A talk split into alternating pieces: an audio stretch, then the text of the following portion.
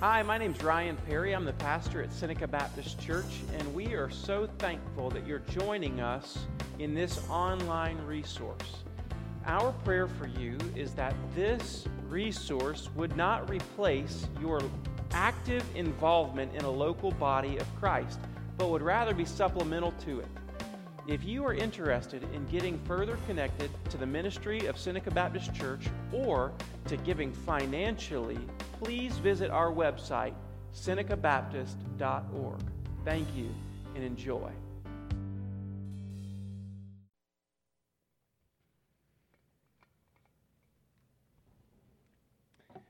On Monday, Christopher and I went to visit Miss Linda Casso. Uh, we heard Sunday night really late that she wasn't expected to live very much longer. And so early Monday morning, Christopher and I headed out down to Atlanta to Emory Hospital to go visit. And when we did, we arrived about 9:45, and uh, we come into Miss Linda's room uh, with she and her family, and we're just sitting at her bedside.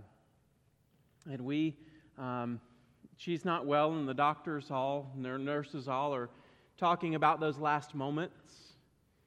Um, and it was, it was, it was an incredible place to be.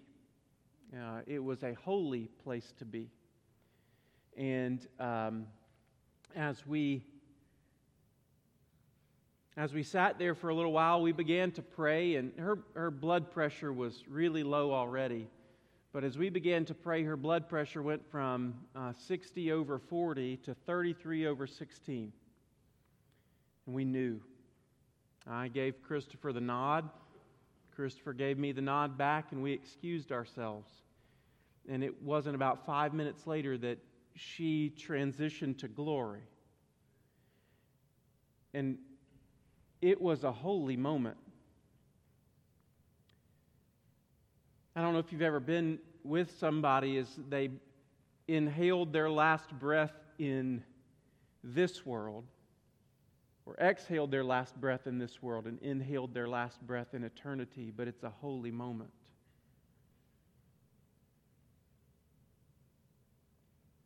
There's a moment in Scripture where God comes to his people on the mountain. And the holiness of God descends on the mountain. And when God's holiness descends on the mountain, it's fire, it's rumblings of thunder, it's lightning, it's smoke. And in that moment, God's people stood on holy ground. And they were there because God had a word for the people of God. Because in that moment, God was going to make a covenant with his people. God was going to make them his chosen people, his royal priesthood, a treasured possession, and God was going to give them the law. They were on holy ground. God says, consecrate yourselves before you come to the mountain. And so, here in Exodus chapter 20, I want us to feel the weight of God's holiness. That God is, as, as the angels say, the angelic beings say, He is threefold holy. Holy, holy, holy is the Lord God Almighty who was and is and is to come. And so today we want to come to the Word of God with that kind of reverence at the holiness of God. He is love, amen. He is merciful. He is, he is a Savior, but He is also holy. And that's what makes Him such a great Savior, is because He's perfectly holy in all His ways. So if you would turn in your Bible with me to Exodus chapter 20, verse 1 to 6, it says, And God spoke all these words, saying, I am the Lord your God, who brought you out of the land of Egypt, out of the house of slavery. You shall have no other gods before me. Verse 4 You shall not make for yourself a carved image or any likeness of anything that's in heaven above, or that's in the earth beneath, or that's in the water under the earth. You shall not bow down to them or serve them, for I, the Lord your God, am a jealous God, visiting the iniquity of the fathers on the children to the third and fourth generation of those who hate me, but showing steadfast love to thousands of those who love me and keep my commandments. So let me just share with you where we're going over the next, uh, this fall. This fall, we'll be back in the book of Exodus. We've made it to Exodus chapter 20 so far. We'll be back in the book of Exodus, and we're going to be looking over the next handful of weeks at the Ten Commandments through uh, September and October. And then in November, we're going to come to a series that we're going to call Shadows. Shadows, because we've been learning in the book of Hebrews that the Old Testament things are a shadow of the substance. And the substance is who? Jesus. Jesus is the substance, and we're going to look at some of those shadows in the Old Testament and look forward to how Jesus is the fulfillment. And then we're going to be in December and we're going to stop looking at the shadows and we're going to look at the light of the world who's come into darkness. And so I'm excited about our fall. Uh, that's where we're going to be going over the next handful of months. Now, we're coming to the Ten Commandments, or the law of God, as it's referred to so many times throughout the scripture. And here's what I want you to understand about the Ten Commandments, okay? So let's just step back for a second. Big uh, look, and then we're going to dive into the first two commandments, okay? So, big look is in the Ten Commandments, you see two tables of the law, okay? There's one that goes this way, up to God, and then there's one that goes this way between man and man. So, uh, there is a relational um, uh, table this way, vertically, uh, and then there's a relational table horizontally. And so you see 1 through 4, all Godward, and 5 through 10 are manward. And number 5 is the kind of the transitional uh, commandment in the 10.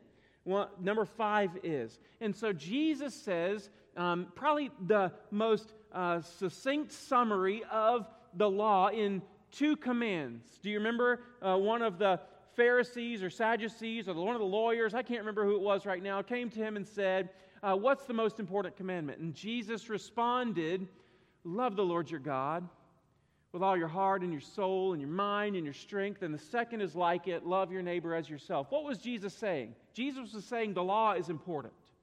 And it's summarized in love God and love your neighbor.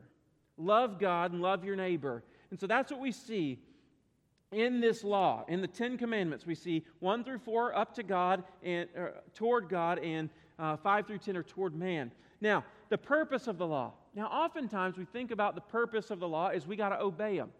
We got to obey them. Now, is it true that we ought to obey them? Of course. But the question is is the purpose of the law to save us? Like, did God uh, sit in heaven as the Trinity gathers the Father and the Son and the Holy Spirit into a holy huddle after the fall, and He goes, okay, now plan A didn't work. Let's give them plan B. Let's give them these Ten Commandments, and hopefully they can earn their way into heaven. Was that God's intention in the law? No. God's intention in the law was never to be uh, a way for salvation. Why is that? Because we have never kept the entire law a single day in our lives. Never. Now, if it's dependent, our salvation is dependent on how well we keep the law, we're all in big, big trouble. Amen? And James takes it even farther. James says, listen, if you break one of the commandments, you break them all. You're like, well, doggone, I thought I was doing pretty good today. I was 9 out of 10 until James said something. Right? We can't keep the law. We can't. So the purpose of the law is not to save us, but rather, the purpose of the law is to reveal our lostness, to show us how broken we are, to show us the motivations of our heart, to show us how flawed we are and how deeply you and I need a Savior. And the purpose of the law is not just to just show us how much we need one, but it's to point to the Savior. There is a Savior. And the book of Galatians said that the law held us in prison until Christ came to set us free. Galatians says that the law was our guardian or our teacher until Jesus came to make us sons and daughters. And so the law was to point to a Savior because who is the only man who has ever kept the entire law for his entire life? Jesus Christ. And so that's why we can be saved. Not just because Jesus died for us, but because that he kept the law for us, died for our sin, his perfection accredited into our account, and our sin put onto his account.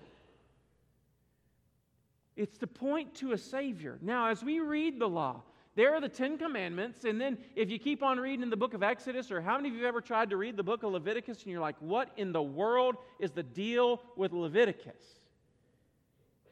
Right? So, in the book of Leviticus or in the book of Exodus, we see three kinds of laws.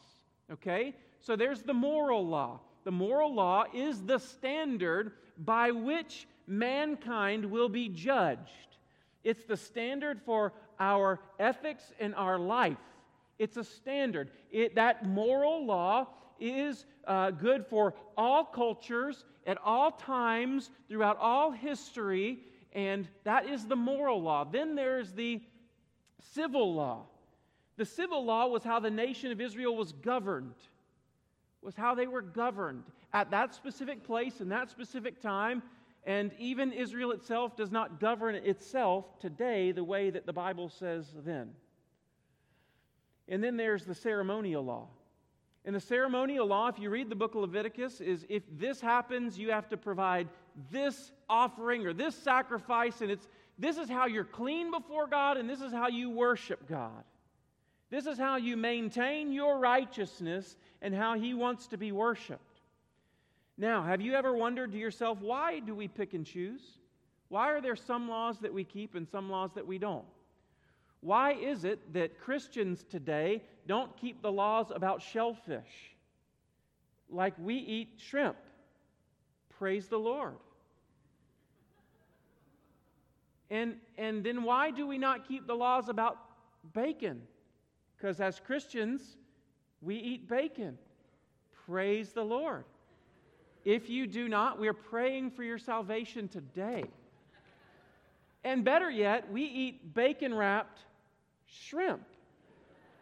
Why is it that we, we don't keep those laws, but we do keep the laws such as adultery or homosexuality or the Sabbath or using the Lord's name in vain? Why is it that some that we keep and some that we don't? And what we need to understand is that there's different kinds of God's law moral law civil law and ceremonial law. Moral law governs our lives today. Civil law does not govern us because we do not live in the state of Israel. We are not the nation of Israel. And the ceremonial law has been fulfilled in Jesus. But we are under that moral law. And the law was given to convict us of sin, also to restrain us from sin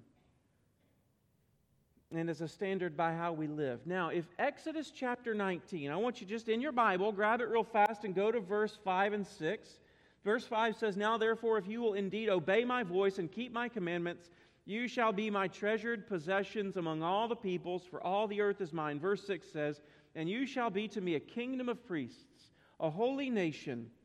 These are the words that you shall speak to the people of Israel. Now, now, in, in, in the Old Testament, that's kind of like the Great Commission, or this is the mission of God's people at that point in time. Exodus chapter 19, verses 5 and 6. Now, if that's the mission, then Exodus chapter 20 is one of the is the great commandment. So this is the great commission and this is the great commandment. Or in other words, this is the mission of God's people and this is kind of the how-to instructions about how to keep that mission, how to be on mission. Now, what we need to see is how this starts. The Ten Commandments start this way. Look at verse 1 and 2 with me. It's called the preamble. The preamble, just like we have the preamble of our Constitution, this is the preamble of the Ten Commandments, okay? Look at verses 1 and 2.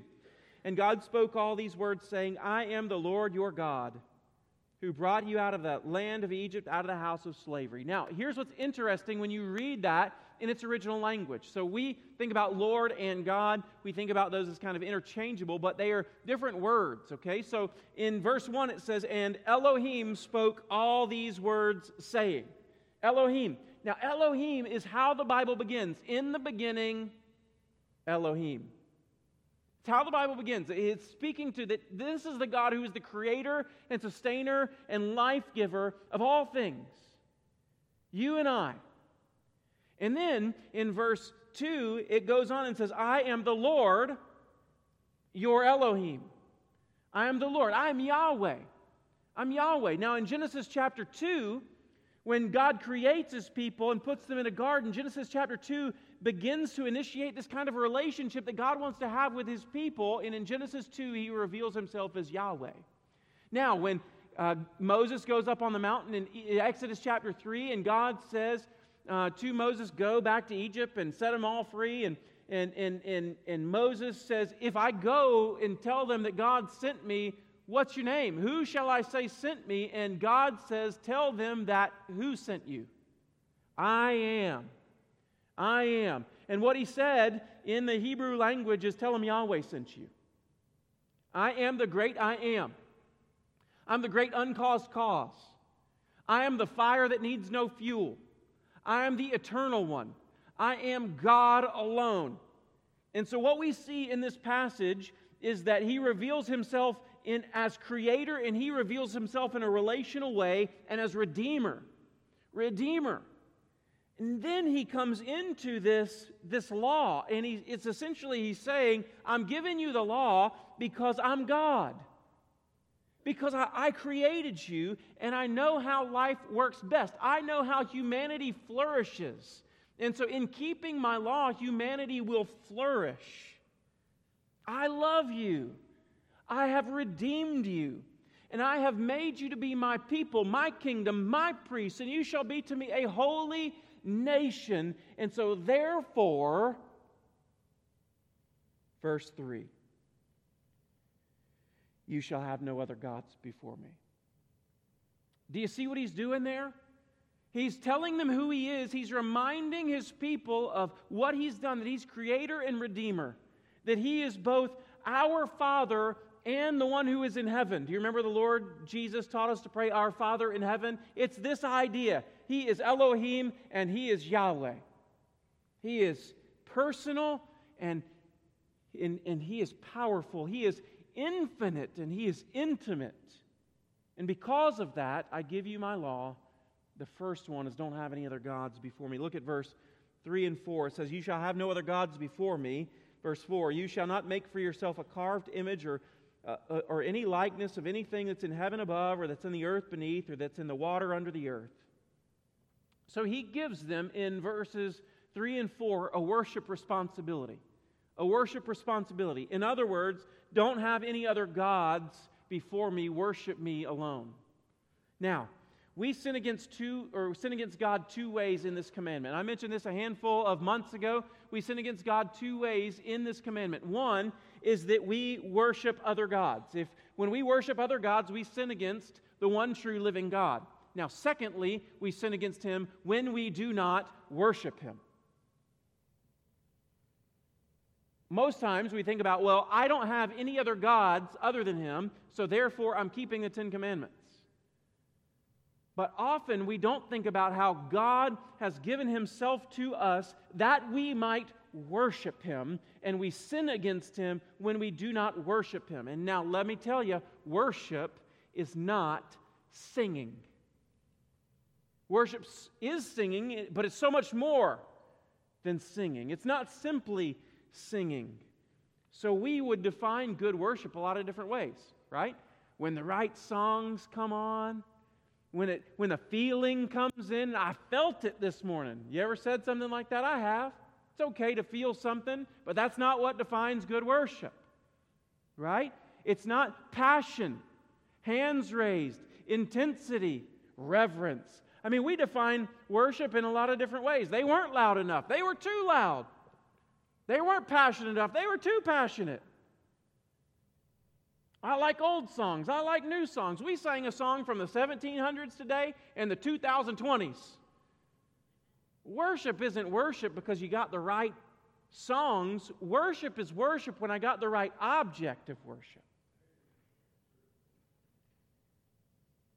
So, what, what defines good worship is right belief or, or right theology about the right object of worship. Worship is good when I give to Him the worship that He deserves.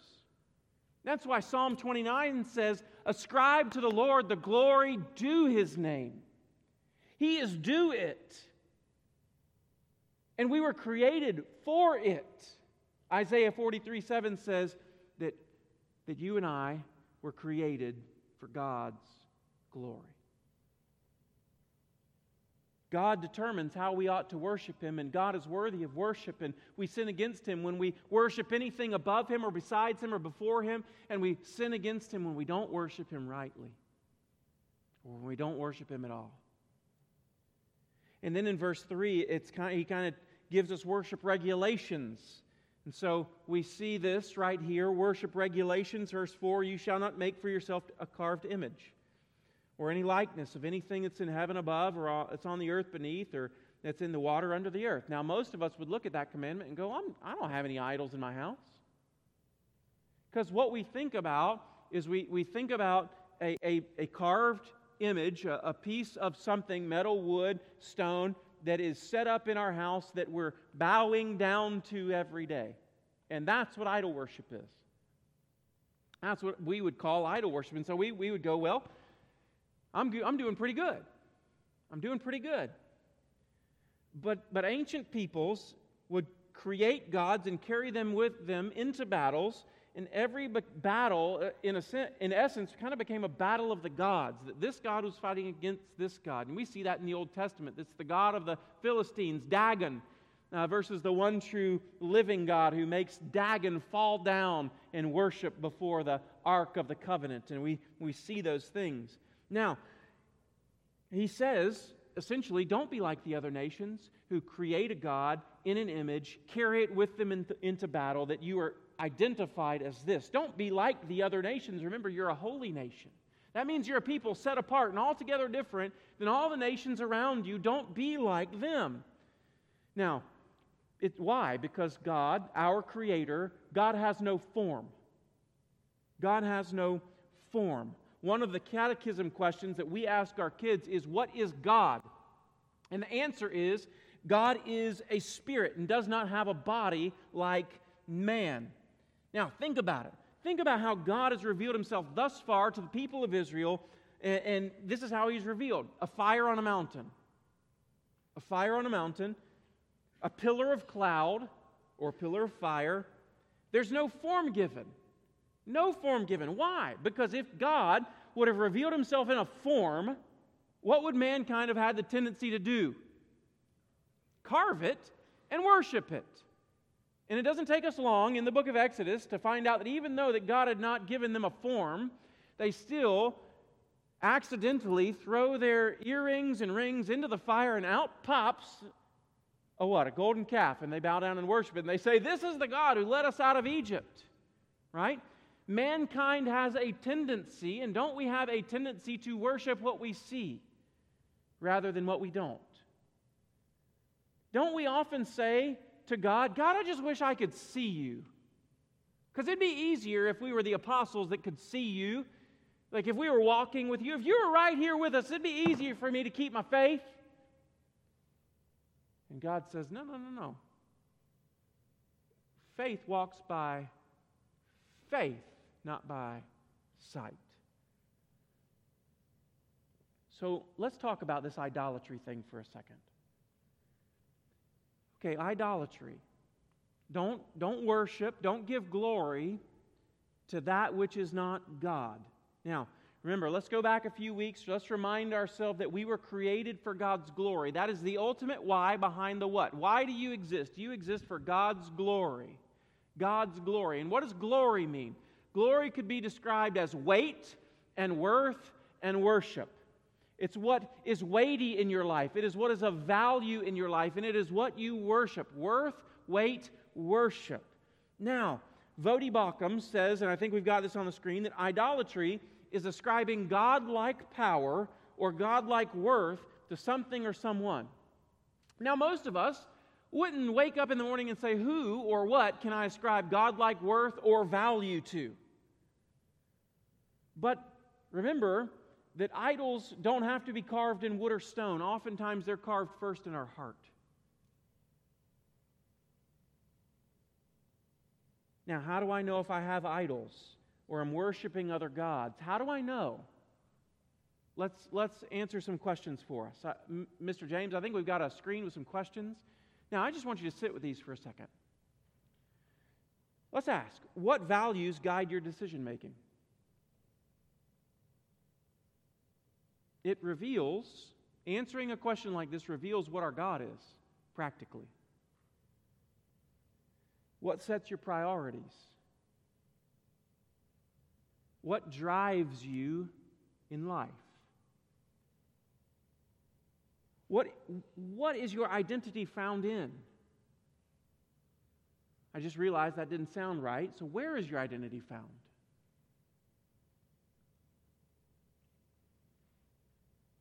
What is the thing that you want that if you get that thing, it will finally make you whole? If this happens, then I can finally be joyful. Or if this happens, then I'll finally have enough. Or if this happens, then I'll finally be satisfied. If this thing or that thing, if I can get it, then. What's the that? What is that thing? Where do you find security?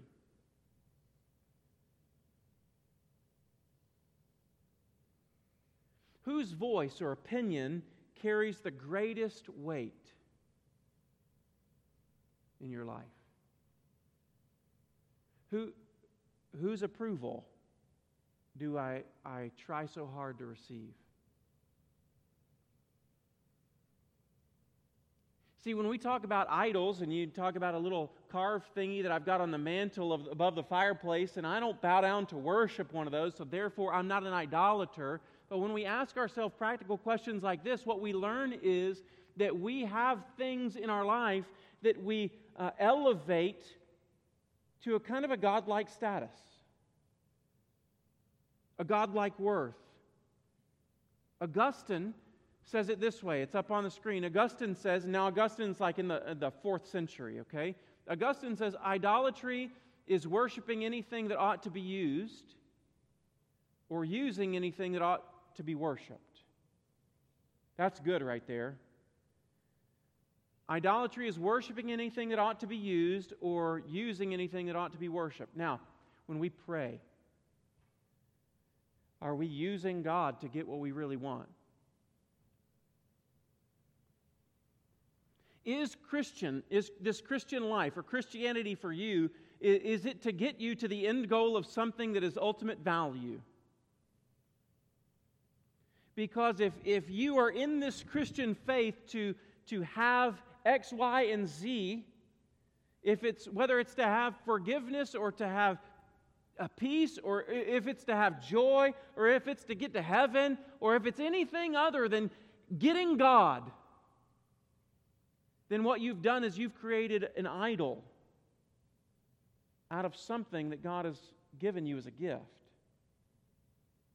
Now, Tim Keller says it this way he says, Anytime we make a good, a good thing a God thing, that's a bad thing Did you catch that? Anytime we make a good thing a God thing, that's a bad thing. And that's what idolatry is. When we take a good thing that God gives to us and we make it a God thing, that's a real bad thing. And we see this played out in scriptures all throughout the Bible. I want you to think about it. Genesis chapter 1, God creates them. Genesis chapter 2, He puts them in the garden and they're naked and unashamed. They had nothing to hide from God. Genesis chapter 3, what did they do? Well, they quickly decide to give themselves over to idolatry. We know better than God. And they were looking at pleasure and they were looking at satisfaction and they were looking at being full. And so they gave greater weight and worth to something else other than God and what He said. And the Bible continues down a path of idolatry.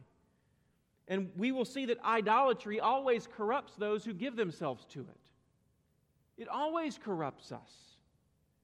It dehumanizes us from the image of God that we were created in. When we give ourselves to worship anything other than God alone, it does not add value to our life but detracts it. It takes away from us, it steals from us that which God wants us to truly be satisfied in, which is Him and Him alone. And, and through the Bible, what we see is exactly what Augustine says worshiping something that's meant to be used and using something that's meant to be worshiped. We do it in our culture sex, pleasure, my rights, my feelings. We worship them, we elevate them that I am what I feel. I am not what God created me to be, but rather I am what I feel. We do it in our culture. But guess what? We do it in our churches. We worship buildings and people. We elevate programs, generations. And in doing so, it does not make us into the people that God wants us to be, but it dehumanizes us. It takes away from who God wants us to be. We say you can't worship if you worship this way. You can only worship in a set way.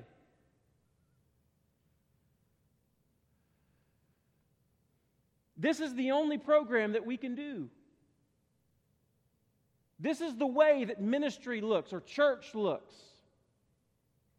And what we've taken is something that God is not clear on, and we've elevated it to something that's law.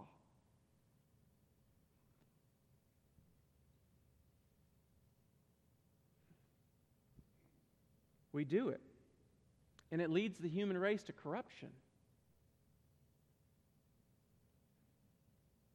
Uh, and it's a corruption that's so great that only God can come to restore it. And that's why Jesus came on the scene. Jesus came on the scene to reveal the idols in our heart. He did. And just think about some of these stories. We're going to look at one of them. But think about the woman at the well. Do you remember the woman at the well? Uh, Jesus shows up. Uh, he had to go through Samaria, and he had to because there was this woman. He had a divine encounter with this woman at the well. He goes there, and he asks her for a drink of water. Who are you, to, a Jew, to ask for me, a, Samaritan, a drink of water? Um, and and uh, and he says something very interesting to her. He says, "Go call your husband." Do you remember this? And and she says, "I don't have a husband." You're right. You're right. You've had five, and the one that you're with right now, he's not your husband. Go get him. She goes, Sir, I perceive that you're a prophet. it's funny, right? I perceive you're a prophet. What's Jesus getting at? He's getting at her idols. John chapter 6, he feeds the 5,000, and then the following day they come back for another meal. And he says, You didn't come back for me, you came back for food. Don't look for food that won't satisfy. Look for food from heaven. Well, give us that food. I am the bread of life. I am the bread of life. You come to me and you eat of me, and you'll never die. The prodigal son and the elder brother both had idols.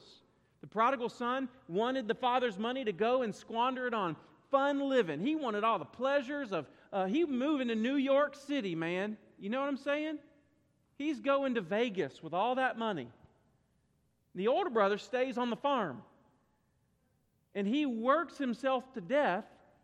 And at the end of the story, he reveals his idol.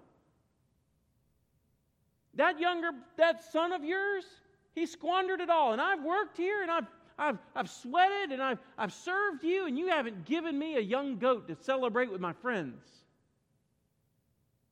Have you ever been in one of those moments where you said what you really meant and it came out and you said, I can't believe I just said that? That really revealed the motive of his heart. And Jesus came to show us what our idols are.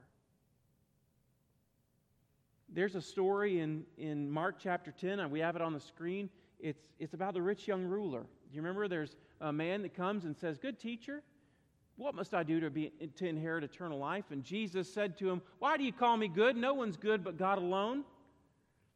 You know the commandments do not murder, do not commit adultery, do not steal, do not bear false witness, do not defraud. Now, what did he do? He just quoted the, the last from 5 to 10.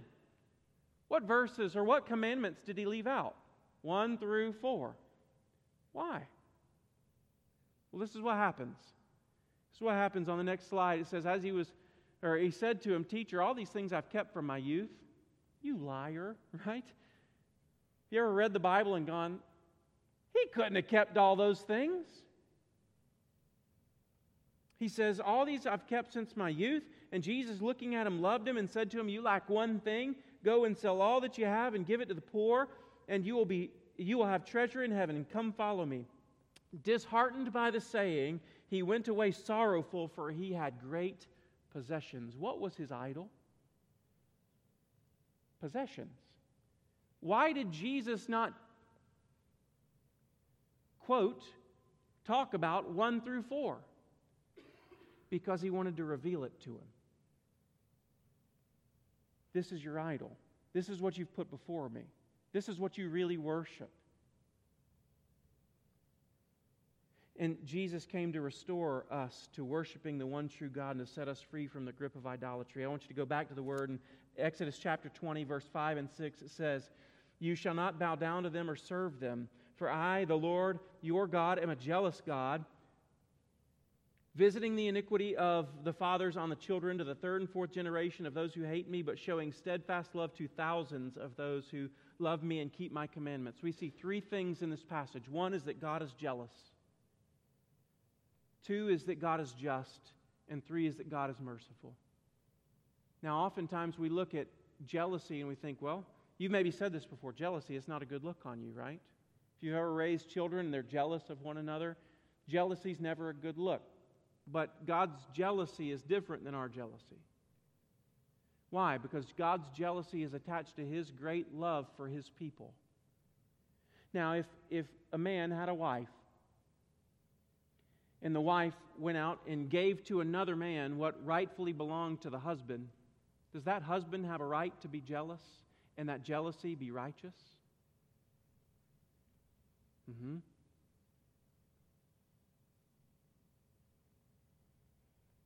If a husband went out and gave to another woman that which is only reserved for his wife, can his wife have a righteous jealousy? Yes because of love. And how much more does our Heavenly Father, our Creator and our Redeemer, how much more jealous is He of us because of His great love for us to be jealous for our worship? He's not jealous of us, He is jealous for us. Do you see the difference? He knows what's best for us. He knows how we flourish. He knows why we were created. And any time when we live outside of His design, He is jealous for that worship. He's a jealous God. He will not share His glory nor give it to another. He is just. He is just regarding our idolatry. Do you see it? Visiting the iniquity of the fathers on the children. He will not let that go unpunished in you or me or anybody else. He cannot let idolatry go unpunished. That's bad news, isn't it? Because you've probably seen in your heart what I see in my heart is that I'm an idolater.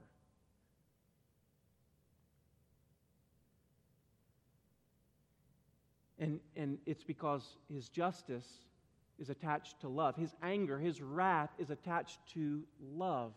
Now, let's be honest. We don't often think about anger and love going hand in hand, but it's true.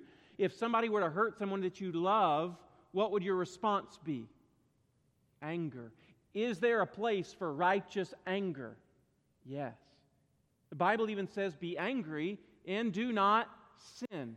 There is a place for righteous anger, and God's righteous anger is right. It is perfect. It is holy because of His great love for us.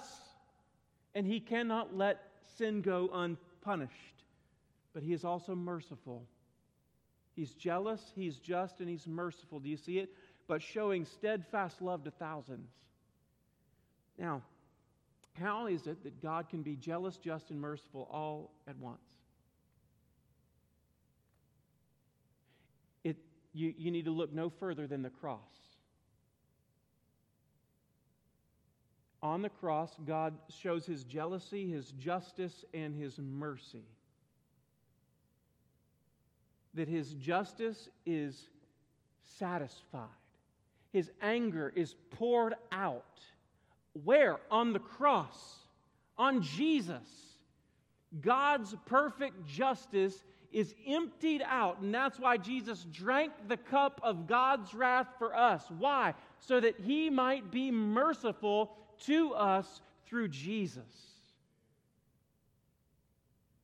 He is, he is jealous, just, and righteous, and we see it on the cross. See, salvation is God saving us from the punishment of idolatry and sanctification that the ongoing process of being made like Jesus, that is saving us from the grip of idolatry.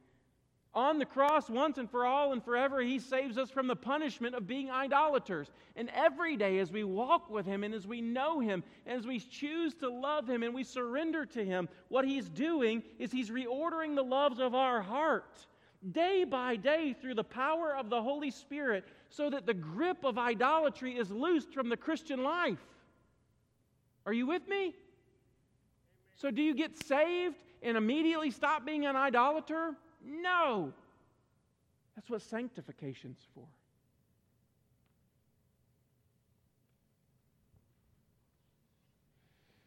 And as Christians, that's our goal is to daily encounter God in such a powerful way that we come into his presence, the presence of the living God, in such a tangible way every day that the idols in our lives are exposed and we abandon them for what we see as the one true living God who can satisfy.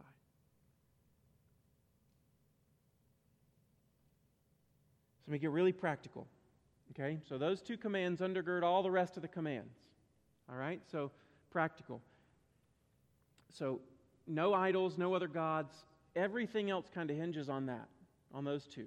Why? Can we worship God and murder our brothers by hate or by hands? No, because what we've said is there's another thing that is driving me other than God. It's my motivation other than God. We can't murder hate by hate or by hands. Can we worship the one true God and commit adultery in heart and action? No. Can we worship the one true God and steal? No. Because what we're revealing is there is something else underneath the surface that motivates me to action. Can I worship the one true God and bear false witness? No. Because there's something else motivating me. There's something else that I'm more afraid of. There's something else that I want the approval of. And so I'm working at that rather than working for God. Can covetousness and right uh, and righteousness or and right worship be yoked together? No. I can't covet something and worship God in the same breath.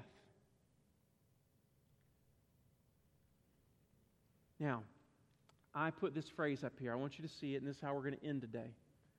God, as creator and redeemer, is worthy of all our worship. Maybe you tuned me out, you fell asleep. I apologize about that. I, I, have a way of putting people to sleep. You're welcome. But if you don't if you didn't hear anything else, listen to this. God as creator and redeemer is worthy of all our worship, and worship is our response to the saving work of Jesus and is worked out in every aspect of our lives. We must wor- we must have or we must worship him alone and we must worship him rightly. We must worship Him alone. We must worship Him rightly. We're going to sing one last closing song, and as we do, maybe you want to respond. Maybe you just want to come and you want to kneel at the altar and say, Father, I have seen my heart and the idols in it, and I want to renounce them. I want to repent of that idolatry, and I want to give you all my worship. Show me that you satisfy. Show me that there's nothing else that can meet the needs like you can. Show me, Father, so that I might abandon them and help the grip of idolatry to be loosed through the power of the gospel. Maybe you need to get saved today because you don't know if you would go to heaven or not. And it's not because you are a good person, it's because Jesus was. So today you can abandon your good works, which is idolatry. Righteousness by works is idolatry. And you can come trust in what Christ and Christ alone has done for you on a cross and in an empty tomb. Maybe you want to join the church. Today's your, this is your opportunity. Would you stand with me? Christopher, Miss Margaret. Let's go to the Lord in prayer. Father, what a. Mm. Father, forgive us where we fall short, where we worship other things, where we let other motivations come in. Father, forgive us when we do not worship you rightly or we do not worship you at all. Forgive us when in other places is our joy, security, happiness, identity, whatever it might be. When, when those things motivate us more than you do or your word does, forgive us. Father, help us by your grace to abandon them and to live for you. Father, let our church be a place of people who have laid down all of the idolatry in our lives and are seeking to walk with Jesus day by day, moment by moment. Let us, we're not trying to be perfect, Lord, but we want to be more like you.